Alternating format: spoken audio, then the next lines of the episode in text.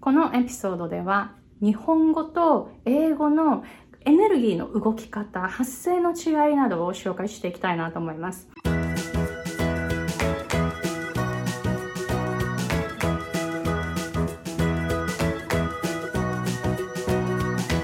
皆さん、こんにちは。私はハワイ在住で英語発音コーチとビジネスコーチをしているアイコ・ヘミングウェイです。Hey guys, it's Aiko, and I'm an American English pronunciation coach and business coach based in Hawaii. In this episode, I want to talk about the difference between Japanese and English in terms of the energy movement.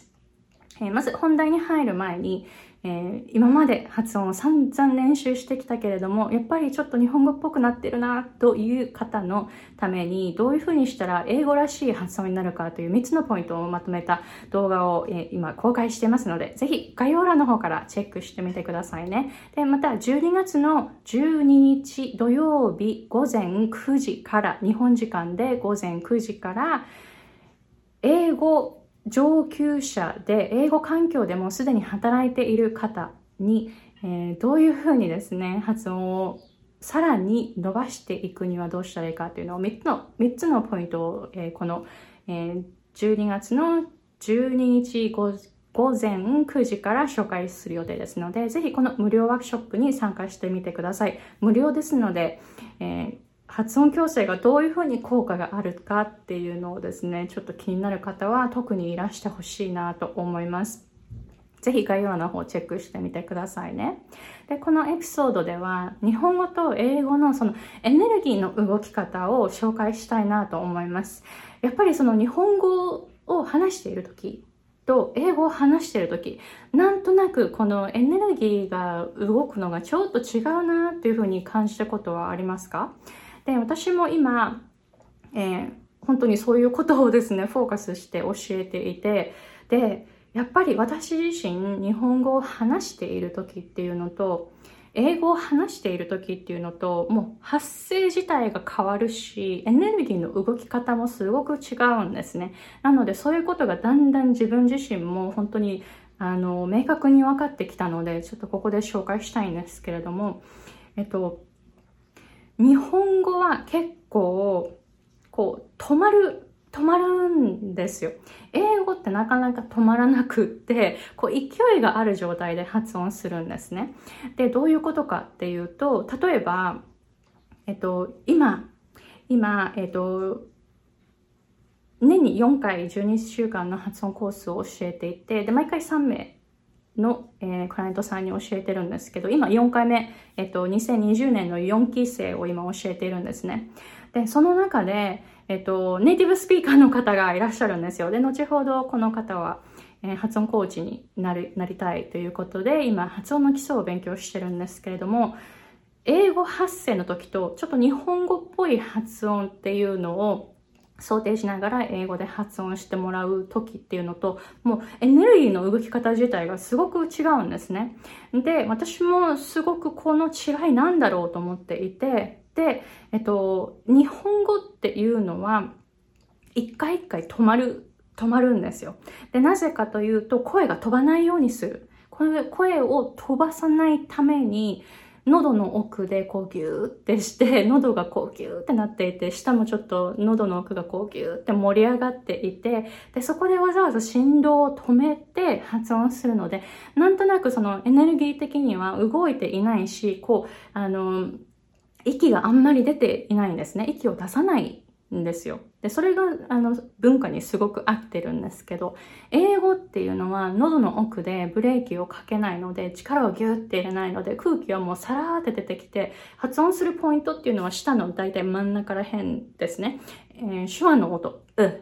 て発音するときに、大体その発音のその振動ポイントって下の真ん中ら辺なんですよ。なので、えっと、日本語話者は喉の奥、ここに力が入っているので、なんとなく発音のポイントってここになるんですね。で、日本語ってここだから、ポイントここだから、日本語話すと、あの、喉がすごく痛くなるんですよ。で、特に明確になるのは、風邪をひいた時。風邪をひいてちょっと喉がイガイガする時あるじゃないですか。で、そういう時に、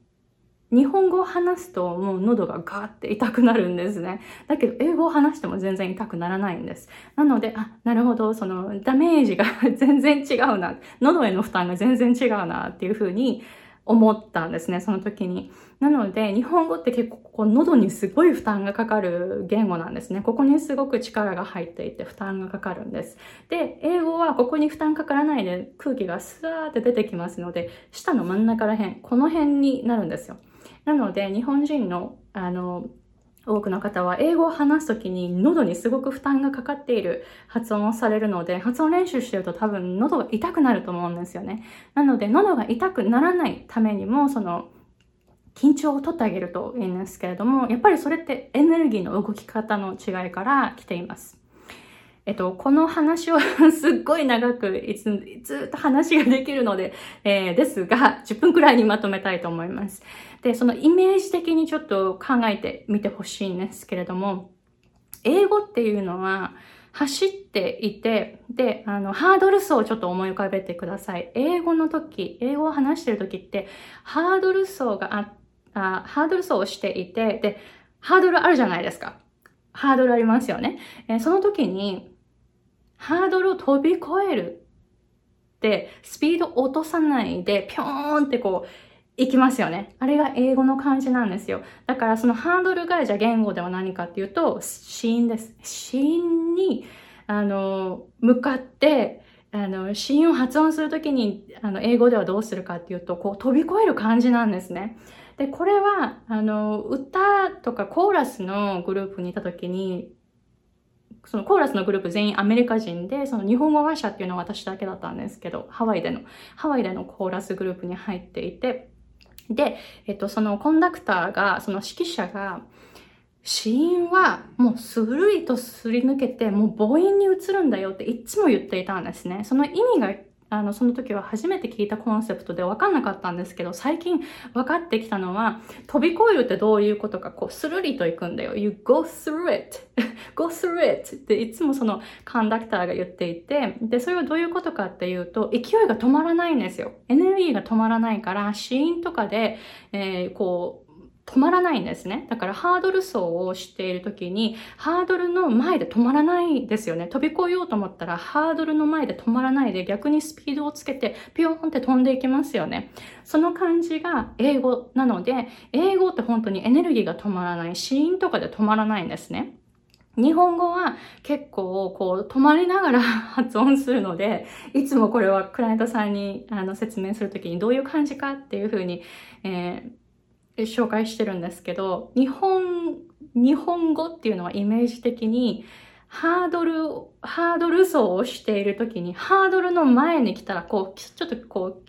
だんだんこう速度を落としていって、一旦止まって、またいで、で、また走り始めて、また次のハードルの前で一旦止まって、で、よいしょってまたいで、で、また進んでいくっていう感じなんですよ。これが、あの、エネルギーの動き方の違いを説明するとこういう感じなんですね。なので、日本語話者っていうのは一回一回そういうふうに止まる感じがするんです。なので、英語を話すときにも、死因の前でなぜか一回止まるんですね。なので、えー、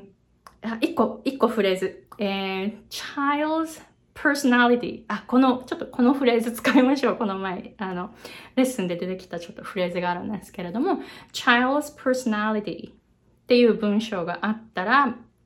止まるってどういうことかっていうと、child's personality っていうふうに、あの、Z の音、child's の Z の音を意識して、で、P に入るときに、p っていう感じで、こう、こう、ちょっと待って、per って発音するっていう感じ。これが重なると child's personality っていう風に発音する。つまりちょっとポーズが入るんですよ。これが結構日本語話者あるあるの英語発音なんですね。なので特に子音がこういう風に2つ重なるときは止まる、止まっちゃうっていうことが多いんですね。で、それはなぜかというと、その子音を意識して一個一個発音しようとするからなんですよね。で、えっと、英語話者はじゃあ、これをどういうふうに発音するかっていうと、ほぼ同時に発音しますから、えー、child's personality 止まってないですよね。もう一回いきますね。child's personality child's personality. child's で Z の発音したらもうすぐに P に移るので child's personality っていう風に本当に母音が主体、母音をフォーカスした発音になっていくんですね。子音はもうスルリと、えー、どんどんですね、もうスルスルスルっていう感じで、えー、結構ハードルを飛び越えるような感じでエネルギーを落とさないでもうパーって発音しちゃいます。で、その後に母音をしっかりと発音するっていうことをします。日本語は結構逆で、日本語の場合っていうのは結構子音が目立つんですよ。で、母音が結構ですね、かすれる母音になるんですね。なので、日本語話者、Japanese, Japanese language is called breathy. breathy っていう風に呼ばれるんですね。日本語の母音は breathy になるっていう風に言うんですけど、これって母音がどんどん落ちて、落ちたり、かすれた音になったりするんですね。なので、日本語って意外と子音はそんなに目立ってないけど、結構子音が目立あの、子音はそんなに目立たないですよ。英語より目立目立たないけど、日本語は母音が消えちゃうとか、母音がすごいかすれちゃう言語だから、子音が結構聞こえたら、もう意味がわかっちゃうんですね。英語は逆に母音が聞こえないと意味がわからないので、死因はものすごく強く出るけど、でもスルリと通り抜けてすぐ母音に移るんですね。えー、なので、えー、勢いが必要になります。日本語っていうのは勢いが必要なくって、っていうのは母音が響かない。母音がかすれる音になったり、母音がもう完全に落ちちゃう場合っていうのが日本語が多いんですね。日本語すごく多いんですよ。特にイノダンとウノダン。えー、こういう話をするとまた長くなるので、ちょっと I'm gonna wrap it up、で、なので、勢いを感じてみてください。死因はスルリーと、えー、もう通り過ぎていきましょう。そうすると、英語のそのエネルギーっていうのがだんだん出てくると思います。英語はずっと動いている感じ。日本語は一回一回こう止まる感じで発音します。なので文化の文化にとっても合った発音になるんですね。日本語は止まる。えー、そして声が飛ばない。そういうですね、声を静かにさせて発音する文化にとっても合っています。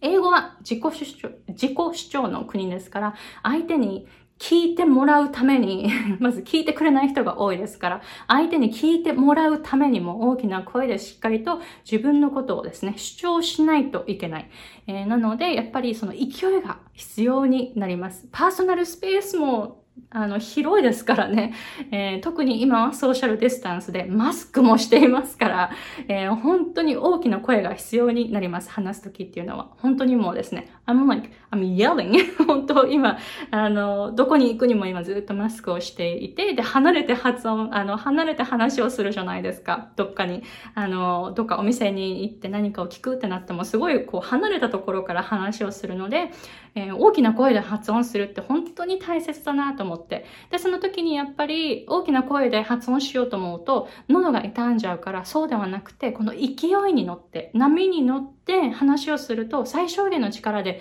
声ってすごく飛ぶんですよ。発声の仕方も違うんですけど、ちょっとこの、えー、動画では紹介しないですけれども、発声の仕方自体も違いますので、えー、そういう意味でも勢いがある状態、勢いをずっと保ちながら発音していくと本当に楽です。自転車考えてみてください。自転車を考えてみるとわかりますが、最初の頃って漕ぐの大変ですよね。だけどスピードに乗ってきたらもう、ものすっごく楽ですよね。漕ぐの。だから、スピードに乗ってそのまま話すとすっごいもう楽に大きな声がビョーンって出るんですね。これをちょっと英語で身につけると発音が楽になると思いますし、喉が痛まなくなると思います。その辺もぜひ喉のあのためにもですね、発音練習するときに喉が痛くならないような方法をぜひ考えてみてください。もし痛くなるんだったら発声の仕方とか、ちょっと違うところにあの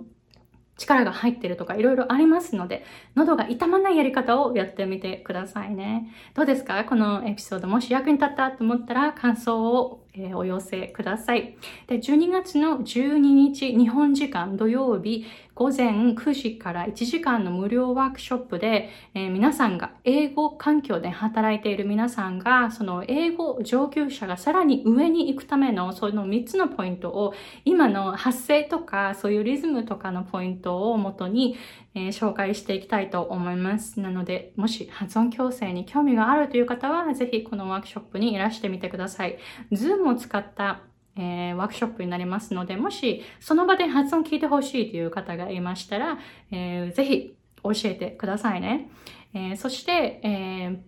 無料動画もありまして、